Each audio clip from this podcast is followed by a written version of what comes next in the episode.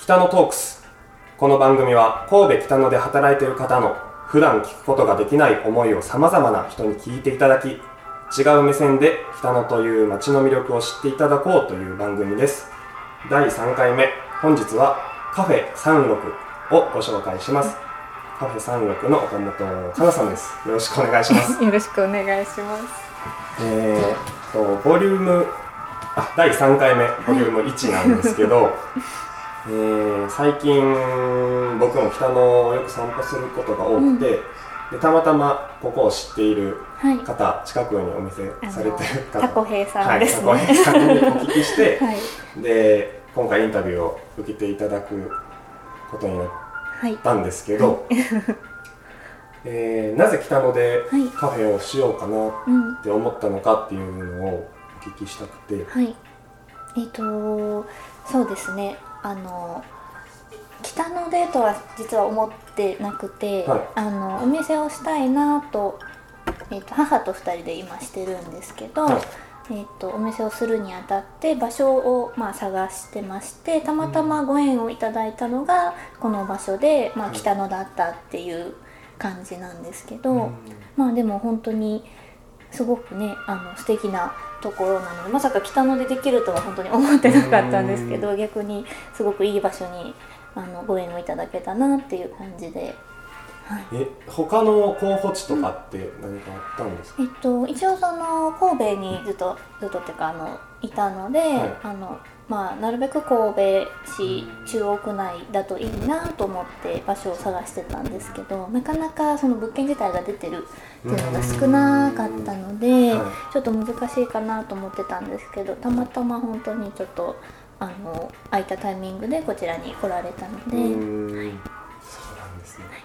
神戸出身地はこ神戸？いやえっともともとは姫路の生まれで、えっと大学の時にもう家族ごと実家ごと神戸に引っ越してきまして、えっと北野に来る前は元町の方に住んでたんですけど、はい。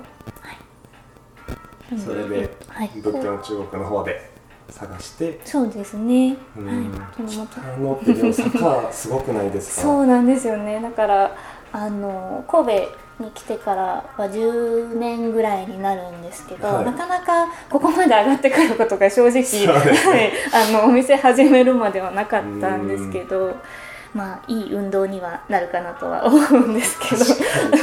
地元の方でもなかなか北野はそうです敬遠しねがちなうんうん。場所ですけど、そうですね。すごい綺麗な街並みにうんうん広がってますし、そうですね、うん。北野北野で今お住まいされて、そうですね。えっと自宅兼お店なので、はい。お店の上に住んでるっていう感じなんですけど、はい。はい。北野でうん。生活するようになって、はい。なんかこれ住んでて新しい発見って言いますか、うんうん。普段足運ぶことがなかった場所だと思うんですけど どういったところがありますか？あでもそのそれこそここに来るまでは、はい。あの自分も言ったらまあちょっとパンケーキ食べにとか、うん。偉人館にっていう感じでなんかこう観光地のイメージがあったんですけど、意外と住んでる方がすごく多くて、うん。結構、あの偉人館からすぐ近くのところでもちょっと歩くと本当に割と閑静な住宅街というかで本当に長年もう何十年住んでらっしゃる方が本当に多くて、はい、本当になんか北野をすごく愛してらっしゃるというか誇り持って住んでらっしゃるっていう方が多いのかなっていうのは確かに。そうですね。路地裏ちょっと入ったら、本当に古民家みたいな。そうですね。うんうん。すごいおしゃれな街並みの横にこういう古いに、うんうん、お店じゃないですよね、う家が。そうんうん。並んでて。本当に。で散歩するのもすごいいいうんうん。場所だなとは、そうですね。なんか路地とかね入るのもすごく楽しいので,、はい。はい。で皆さん結構声もかけてくださるしっていうので。かアットホームな感じが、そうですね。なんか時間の流れがすごくゆっくりしてるというか散歩するのに本当にちょうどいいよううん。な感じですね。確かに、うんうん。であそうだ。2年お店されて2年そうですね。もうすぐ、えー、と7月の末で2年になります、7月末。もうそろそろですけどそうですね。その前に、はい。このカフェ始める前に何かされてたこととかってあえるんでーとですねあのもともとはあの飲食店で働いてたわけではなくて、はい。学生の時にアルバイトはしてたんですけど、はい。えっと、大学を卒業してからは普通に就職をしまして会社員を4年ほどすやって、はいはいましてなのでちょっとまあ脱サラというあかあすごいですね。へえ そうなんですよ。ははい、なのでそうですね。ちょっといきなり始めてしまった感じなんですけど。うーん。なんかいつうんはい。カフェをうん。したかったって形ですか？そうですね。なんかカフェに行くのは好きで、い。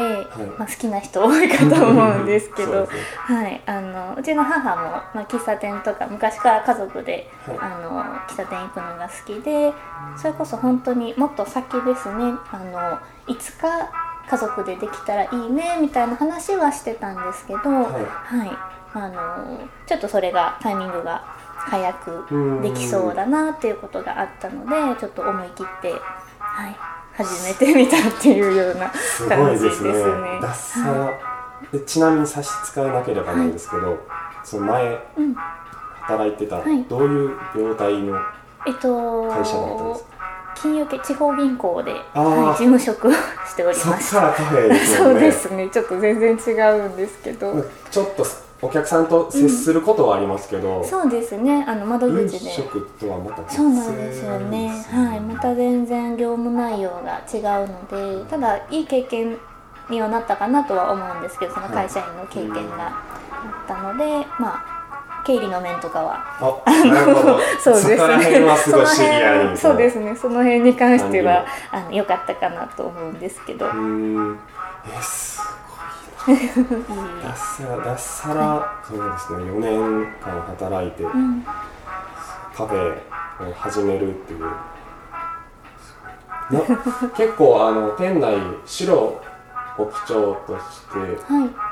で置いてる家具とか結構ウッド調な、そうですね。はい、ものが多いと思うんですけど、はい、木目が多いですそうですよねね。ちょっと癒し空間として僕は感じるんですけど。あ本当ですか、ありはいがとうございます。なんかコンセプトみたいなのってあるんですか、お店に。あのーそうですね。私が古いものが好きで喫茶店もどっちかというとちょっとこう昔からあるような、はい。あのーちょっと落ち着いたお店が自分が行くのが好きなので、ちょっとこう懐かしいような雰囲気にできたらなっていうのはあるんですけどちょっとイメージとしてはあのうちのおばあちゃんのお家なんなんていうんですかね。えー、っと。あのちょっと伝わりづらいかもしれないですけど、はい、ちょっとだけ伝わりづらかったですそうです。よね。あのなんですかね、はい、ちょっと古いものがあったりとか、はあのおばあちゃんがすごくおしゃれな人で、あの昔の西洋のものとかいろいろ持ってて。でおばあちゃん家行くの好きだったんですけどうん。ちょっとイメージとしてはそんな感じでで。ちょっと他の人には伝わりづらかったでもそうこうお店を見て三六さんを見て、うん。おばあちゃんの家も想像できる節もあるってことですかですよ。ね そうかもしれないですね。